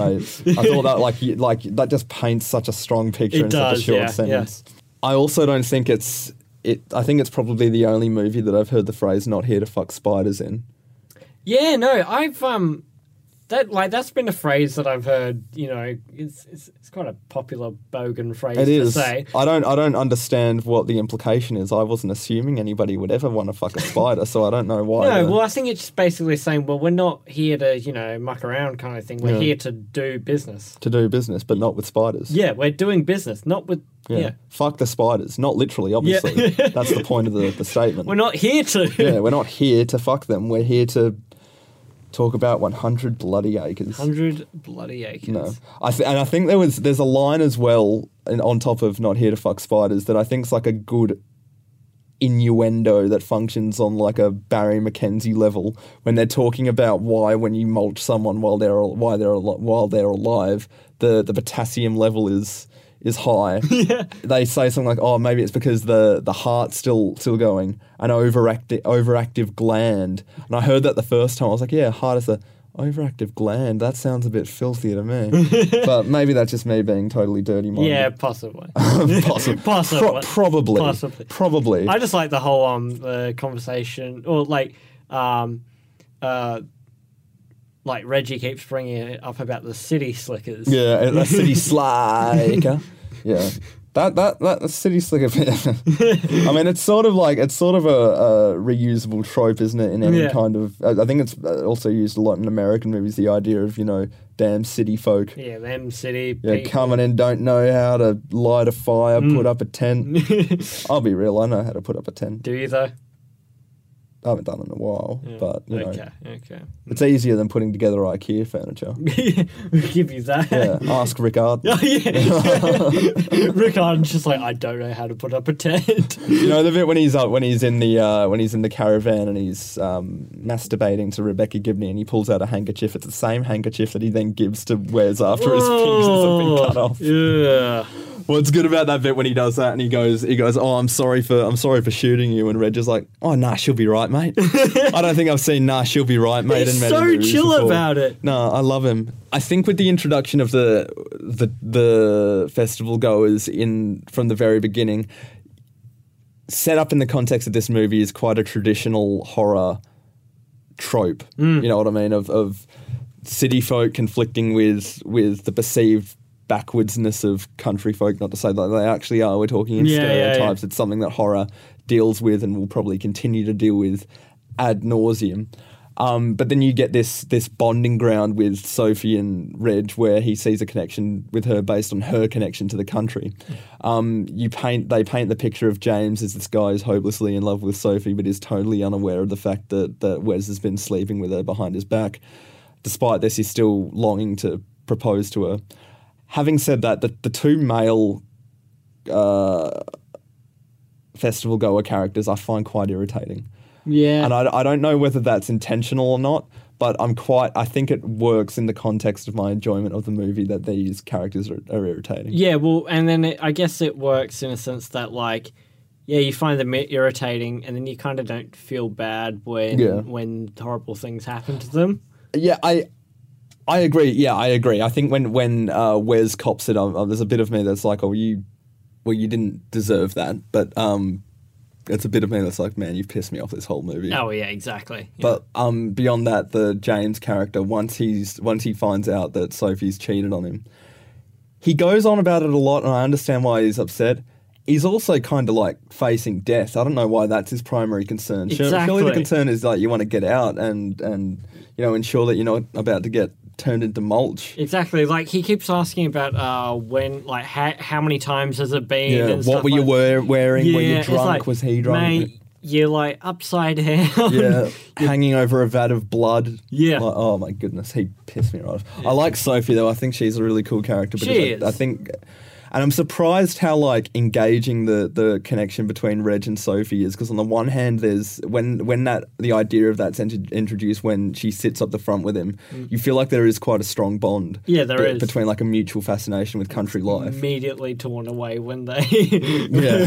when he chucks her in the shed. That's true. Yeah. But then there's also the bit where she co- she coaxes him into kissing her, Mm. and you think initially like that that it is totally her um, manipulating him. But then there's a moment right after where they both look at each other. Yeah. And you feel like there is something there as well. Yeah. I mean, I don't know how plausible that is, but just the the, the addition of that to the story, I think, is a is a is a is an interesting one. I think, like I said, I think the the the tropes that it plays with, as in horror are quite base and quite and like I said, building on things that have come out of America and things that we know to have come out of Australia, like Wolf Wolf Creek and Wake and Fried. But I think its sense of humour is totally its own, Yeah. and that's the thing that drives it, particularly these two characters. And that's why I'd like to see to see more of it. Um, the Cairns brothers' later effort was a film called Scare Campaign, which came out in I think 2016, which Okay, yeah. wasn't wasn't too bad. It I, It was less funny than 100 Bloody Acres, but more than that, uh, the, the humor that was in it, I felt was a little more generic. Where what you got with 100 Bloody Acres was a- Mm. Very uniquely yeah, Australian. and it Yeah. was and it, it was a distinct flavor to that film. Yeah. like not just an Australian flavor. It was like that's.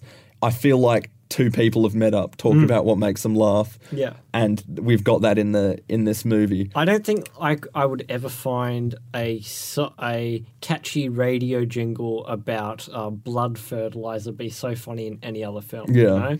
I mean it's it's a total earworm as well. But I think that what's what's funny about it is the truth to it when you hear small businesses go out and put out um, you know, little jingles, little jingles yeah. and things like that. Yeah. and it's uh, I'm interested to see where, th- where with the the adverts that they created that end up on the DVD where they were intending for those to go. Mm. So I don't know that you could put them on TV and have them play because I think you'd need the pretense of it being in the context of a satire. Yeah, yeah. otherwise. y I I think they'd be too shit for people to, to to, for people to understand what they are. yeah, it- it would be like, what's this? And I mean, the idea of, of intentionally making things schlocky and trashy Mm. is going to go s- contribute some way to what we talk about next week. That's that's what they. I, I feel like they maybe should have utilized YouTube a bit more because, like, remember, okay, a bit of a stretch, but like, remember for the release of the Thor Ragnarok uh, Blu-ray, Yes. they ca- uh, they or I think it was either for the release of the Blu-ray or the release of the movie. They released those um those Thor and Daryl spin-offs That's right. where yeah. it was like just little snippets on YouTube of like Thor hanging out with this guy called Daryl.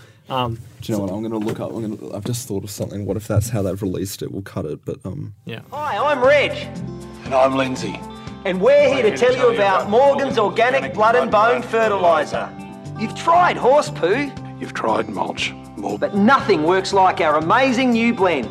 Morgan's organic blood and bone fertilizer is rich in nitrate, calcium, and potassium.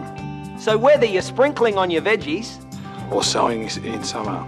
we'll get your garden growing great. That's a Morgan Brothers guarantee. Morgan Brothers guarantee, that is. We'll fertilise you. okay, we're back. We're Um, back. So this whole time I've been referring to these TV ads that they put on the DVD extras of 100 Bloody Acres.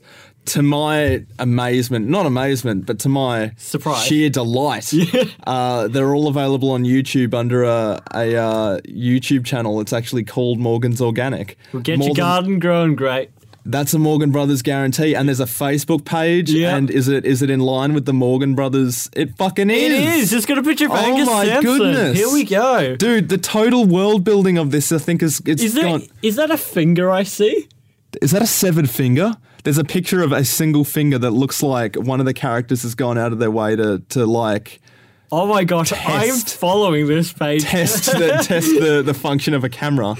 I also just realised I was screaming into the microphone there, but I'm just so excited. Oh, that they've- this is so great. Li- like this is a- Christmas. Sorry. hold- Sorry, th- there's a there's a picture here of got a spare finger. We'll take it off your hands, as if to say, "Tell us what body part you want to sell, and we'll give you an instant appraisal." As if to suggest that they're taking like organic matter from people of people that they don't want.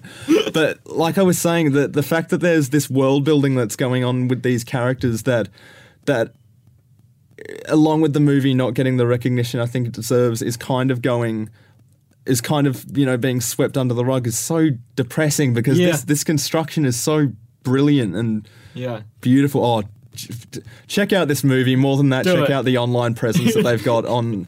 On um on YouTube and on Facebook and check out all the TV ads that they do and the performance of Angus Sampson and Damon Herriman in this movie and the So what you're saying is we Oh, Christ, should it's cool. start a Morgan's Organic uh, fan group. Totally, dude. Like the fact that not many people saw. Like, tell you, I tell you what. The last time I saw it before I watched this, watched it for the purpose of this pod. That's a Yeah. question I haven't asked you yet.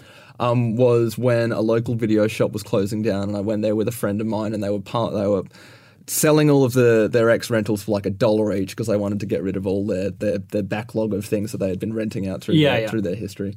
And my mate was saying, "Oh, have you got anything that you'd recommend?" And I was like, "Oh yeah, this movie." And it was hundred bloody acres. Hmm. And I showed it and showed it to him, and he enjoyed it. I honestly think that this movie has got an appeal that that a lot of people will appreciate that it just simply hasn't found the audience. I Exactly. don't think the the lack of appreciation of it is indicative of a, of poor quality. I just simply think it isn't as out there in the sense that it's not as a, uh, people aren't as aware of Mm. it as I wish they were, and I think they should be on the yeah, basis that like it's I, such a good I could movie. definitely see like if, if yeah, if we did start talking about it more, like we, c- I, I could see a lot of people in my circles latching onto something like this, just because Yeah, it's oh, so, like it's so quotable too. It is, yeah. I mean, and and each of these TV ads. I mean, the, the when I s- when I said we're back, it was after I showed Jesse two of them. Yeah. And instantly, the song stuck in my head. The chirpiness of Reg then turning to the camera at the end Oh, of it, he's saying, so "We'll wholesome." fertilize ya." Oh, it's so it's so indicative of just like you know a small business. Yeah. Uh, triumphant spirit Yeah. that obviously a lot of the humor that comes from the movie is that there's this image that's then backed by the homicidal behavior that goes that goes What- on behind the scenes What, one thing we haven't really discussed is okay, because this was my first time watching it. I just kind of love the fact that like how it's it's so innocent at the start with like um Reg, and then it just randomly turns into like like it, it just randomly spir- spirals into like complete violence. but then even Like- Reg is, is uh, comparatively innocent to compared to, to compared to Lindsay that even when he discovers the, the body of the the roadie Hmm. he's there like he's there like ta he's like oh you're right mate right? and the guy's clearly dead and Yeah. fucked up No, but like the bit that like I just found so humorous is like you know they um he rocks up at uh, Lindsay's place then and they got the tourists there and he puts um Sophie in the shed and and and the two blokes are in the back of the van kind of thing and immediately Angus Sampson just goes right. We're gonna churn him up, kind of thing. Like there's just it, there's there, it doesn't l- ease you into it. No. It just it all of a sudden is like right, okay, like he's not thinking that logically. Yeah. He he immediately resorts to. Well, I think the violence. idea is that this character has had a plight prior to this movie that's that's seen him devolve into into uh, sadism. 'Cause, Hmm. Yeah. I mean, there, there's references to him having anger problems. You know, you remember what Arnie Nance said: "Take deep breaths," or you know, her saying, "Do you go and see that that friend of mine about your anger problems?" Yeah. More than that, when they're putting the dude through the mincer, he seems to totally be relishing the fact that oh yeah, for sure. blood and guts are splattering He everywhere. says something about ma- um, making them go through slower. Yeah, Yeah. yeah. He's like, you want to, you want to preserve the uh, the, The minerals. potassium. Yeah, yeah, he wants my potassium. Yeah. Um, also, did you see through the house? There's points where there are photos and drawings of them as younger brothers. Oh really? Like younger, younger I kids. did not see that. Oh, no. ne- next time you watch it, just before there's the revelation of uh, Lindsay and the auntie, on the side of the of, of the doorway, there's a photo one on top of the other that's Damon, a young Damon Harriman and a young Ang- Angus Sampson, and they're kind of like artistic impressions that look like they've been done with a lead pencil, no Yeah. color. Um, more than that, there's a picture of picture of them with presumably either Aunt Nance or their mum. Yeah. And it looks like they've done that whole thing of getting a, a photo of the actors when they were younger and Mm. Photoshop photoshopping them, it onto yeah. the bodies of, of shorter people to give the impression of a family photo. Yeah, yeah. Um, It's good. I mean, I, I don't mean to suck the mighty cock of 100 Bloody Acres, but I feel like it's so underappreciated. it's so deserving of the, the It verbal is. fellatio Like, we've we, been given. like we we can only talk about this movie enough. Um, we yeah, it is just so great. You need to go check it out. yeah, actually, no, I think uh, we we might have oversold it.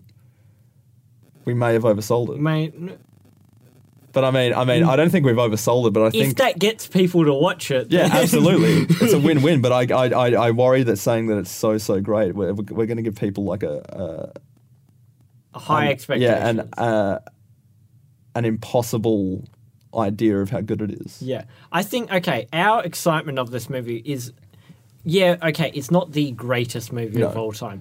We're, why we are this ex- enthusiastic about it is of the fact that it is yeah, so underappreciated that like it is The fact it isn't bigger is like- yeah, it's yeah. borderline criminal that it's Yeah. like not as popular as it should be. Yeah, exactly. That's the way I feel about it. And there's a little bit of me, like if I were younger, I can like I can see myself and being hell edgy, just uncovering it and then reveling in the fact that no one knew about it. But me. Yeah. I'm uh, we're sharing it. Yeah. please go out and watch Please, this movie. watch it. Do yourself a favor.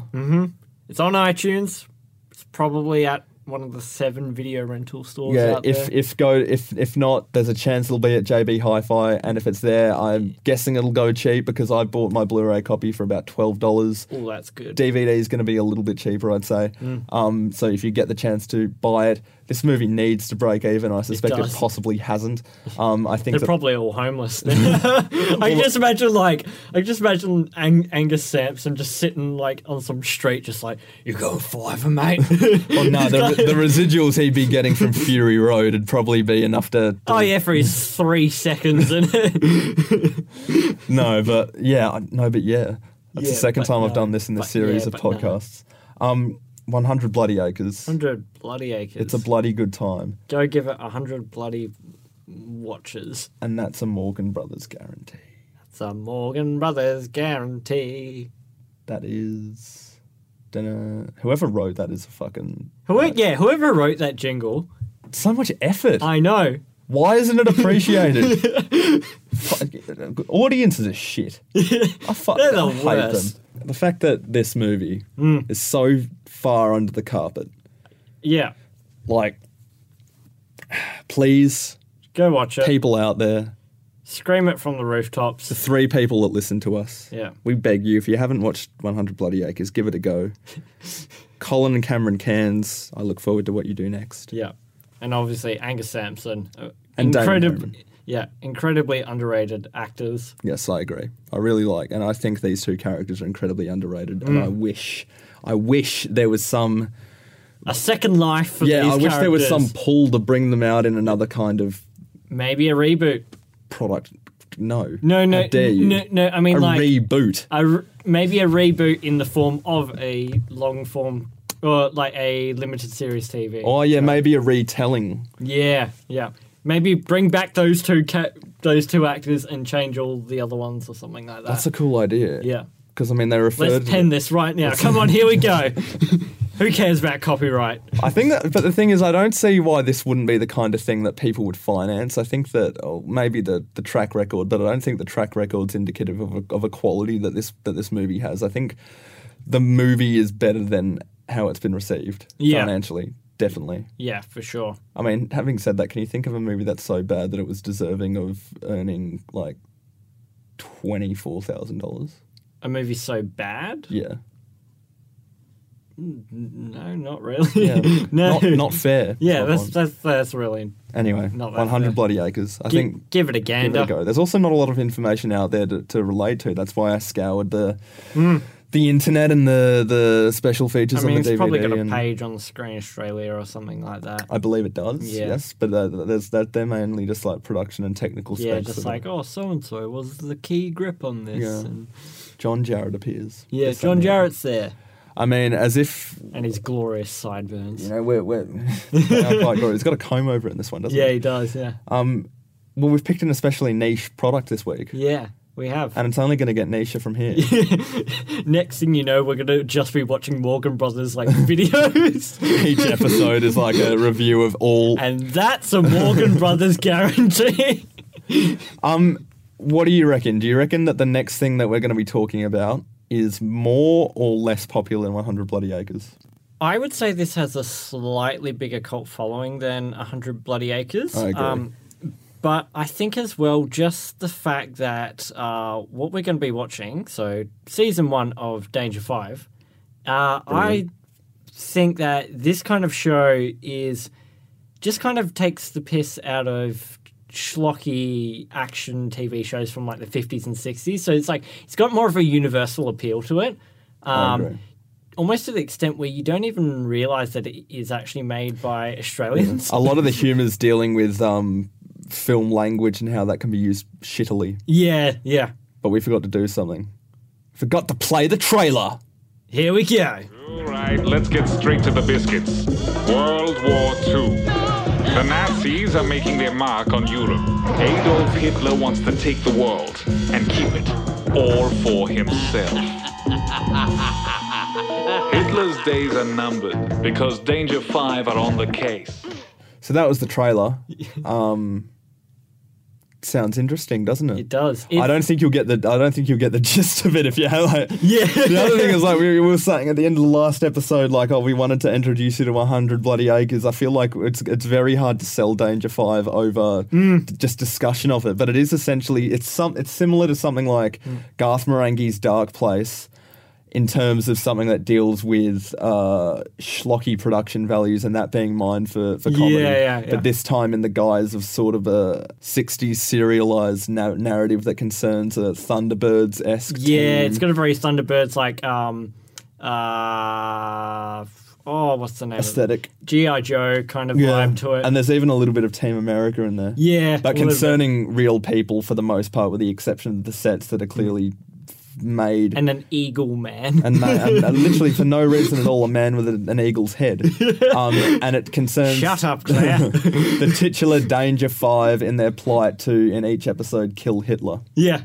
in various pulpy, extravagant, and Mm-hmm. absurd ways. Yeah. Um, after It- he's got some weird plot to yeah, it it's power. very much a satire on uh common clichés and tropes from those kind of TV shows and like it really yeah, it's it's made by an Australian production crew and stuff like that. Um, but yeah, just the fact that it's it isn't too it isn't very on the nose about its Australianness at all. Um, I think which you is get you quite get it with the interesting. occasional appearance of an actor like Mm. Sean McAuliffe's in the second series. That's right. Yeah. I think I, now I think about it, I don't think there's an Australian accent in it. They're either American, Mm. English, or uh, Russian, or is it Spanish? I think there is some Spanish people. The- Uh, what's that guy? Quote Spanish. What's that guy's? Uh, we'll talk about this when we get to Ne- Danger yeah, Five series one. Yeah. Next time. Next time. I'm, I'm very excited. so keen for. Well, and the reason we're talking about it is I think it's coming out in two days from now on the 23rd of August. It's, It's- being re released on Blu ray. that. yeah, it only got a DVD release a couple of years Yeah. ago, didn't it? Yeah. And I, so I've got them each on DVD. Um, I, I, I might get it on Blu-ray, but at the minute, I don't know that there's any additional pull to get it on Blu-ray without Doesn't the it have the additional- little the little posters in it as well? Oh fuck that! That's so yeah. I'm That's- getting it on Blu-ray because I'm I'm a bitch for those kind of like collectible things. Like if you want me to buy a second copy of something, Chuck tell in a me- poster. Yeah, put in a postcard. See, now you understand when I went and saw Force Awakens. There That's I go right. with the poster. and we've come full circle, ladies and gentlemen. Dude, I, I, I like podcasts are now like jokes where the punchlines are set up hours before and then end hours later. I mean, you consider those jokes? Well, I laughed. yeah. I had a Oh, bit of a giggle. bit of a I- game, I had a bit bit of a Bit chuckle. of gigs. Anyway, Yeah. Anyways, tune in next time for Danger Five. series one. See you. in- Before we do, before we do, if you, I think it's not on any streaming service. It was on Netflix. I'd It watched was, I, yeah. a few years ago when I first got Netflix. I had watched season one on Netflix. And I was Yeah. like, "What is this?" And then like, I, you know, fell in love with it, and and then they removed it Hmm. from Netflix like about a couple months later because I, I really wanted. I'd I'd never gotten around to watching season two, and I was getting ready to watch it, and then it just disappeared, and I was like, "Okay, cool. I guess I'm not watching this then." So, Yeah. Yeah. So hopefully, if there's anybody out, if there's anybody out there inclined to watch it, you'll find a means to do so. Hopefully, one day Stan might get the streaming. I Rights. can. I, I'm surprised it isn't on Stan. yeah, But uh, do a lot of programs that are on SBS go to Stan, or is that more a Netflix thing? Because you know how usually the production house Yeah, yeah. signs a deal with. or even on like SBS. Yeah, why why isn't it on SBS? well, I, I saw it for the first time on uh, SBS in 2012, and then p- before the second series came out, they put all all the first season up again. Yeah, And I watched it through there, but um, yeah. Usually SBS has a has a log of things that they just keep on on their uh, on demand service. Mm. yeah. Well, hopefully it's out there for people to watch, and I totally suggest you do, as you should watch. There are 100 only like bloody acres. twenty or so minute episodes. Yeah, so for it's, sure, e- yeah. e- yeah, it's easy for you to breeze Yeah. through, Yeah, and it doesn't require a lot of. and you can Attention. kind of watch them out of order to an extent. Yeah, probably. That's They're- fair to say. like it's it's serialized. So, Yeah. yeah, yeah. Absolutely. Anyways, thanks for listening. Thanks for listening. Dude, that's so official. Yeah, I know. Thank you for listening. Thanks for listening. Thanks for listening. This has been a. Wait, how um how does the radio show finish in In what? in hundred bloody acres? I don't know. It's uh, Bernie. Bernie. I don't know. Thanks for listening to Bernie. This has been a Morgan Brothers product. No, it hasn't. A, Mor- Um, a this- Morgan Brothers guarantee, This is the way we guarantee this wasn't a Morgan Brothers. product. Australian made. Here we go. Support your local grower. Anyways, bye. Good night, folks. Good night. That's all, folks. Morgan's Organic. We'll get your garden growing great. Oh, that's the Morgan Brothers guarantee.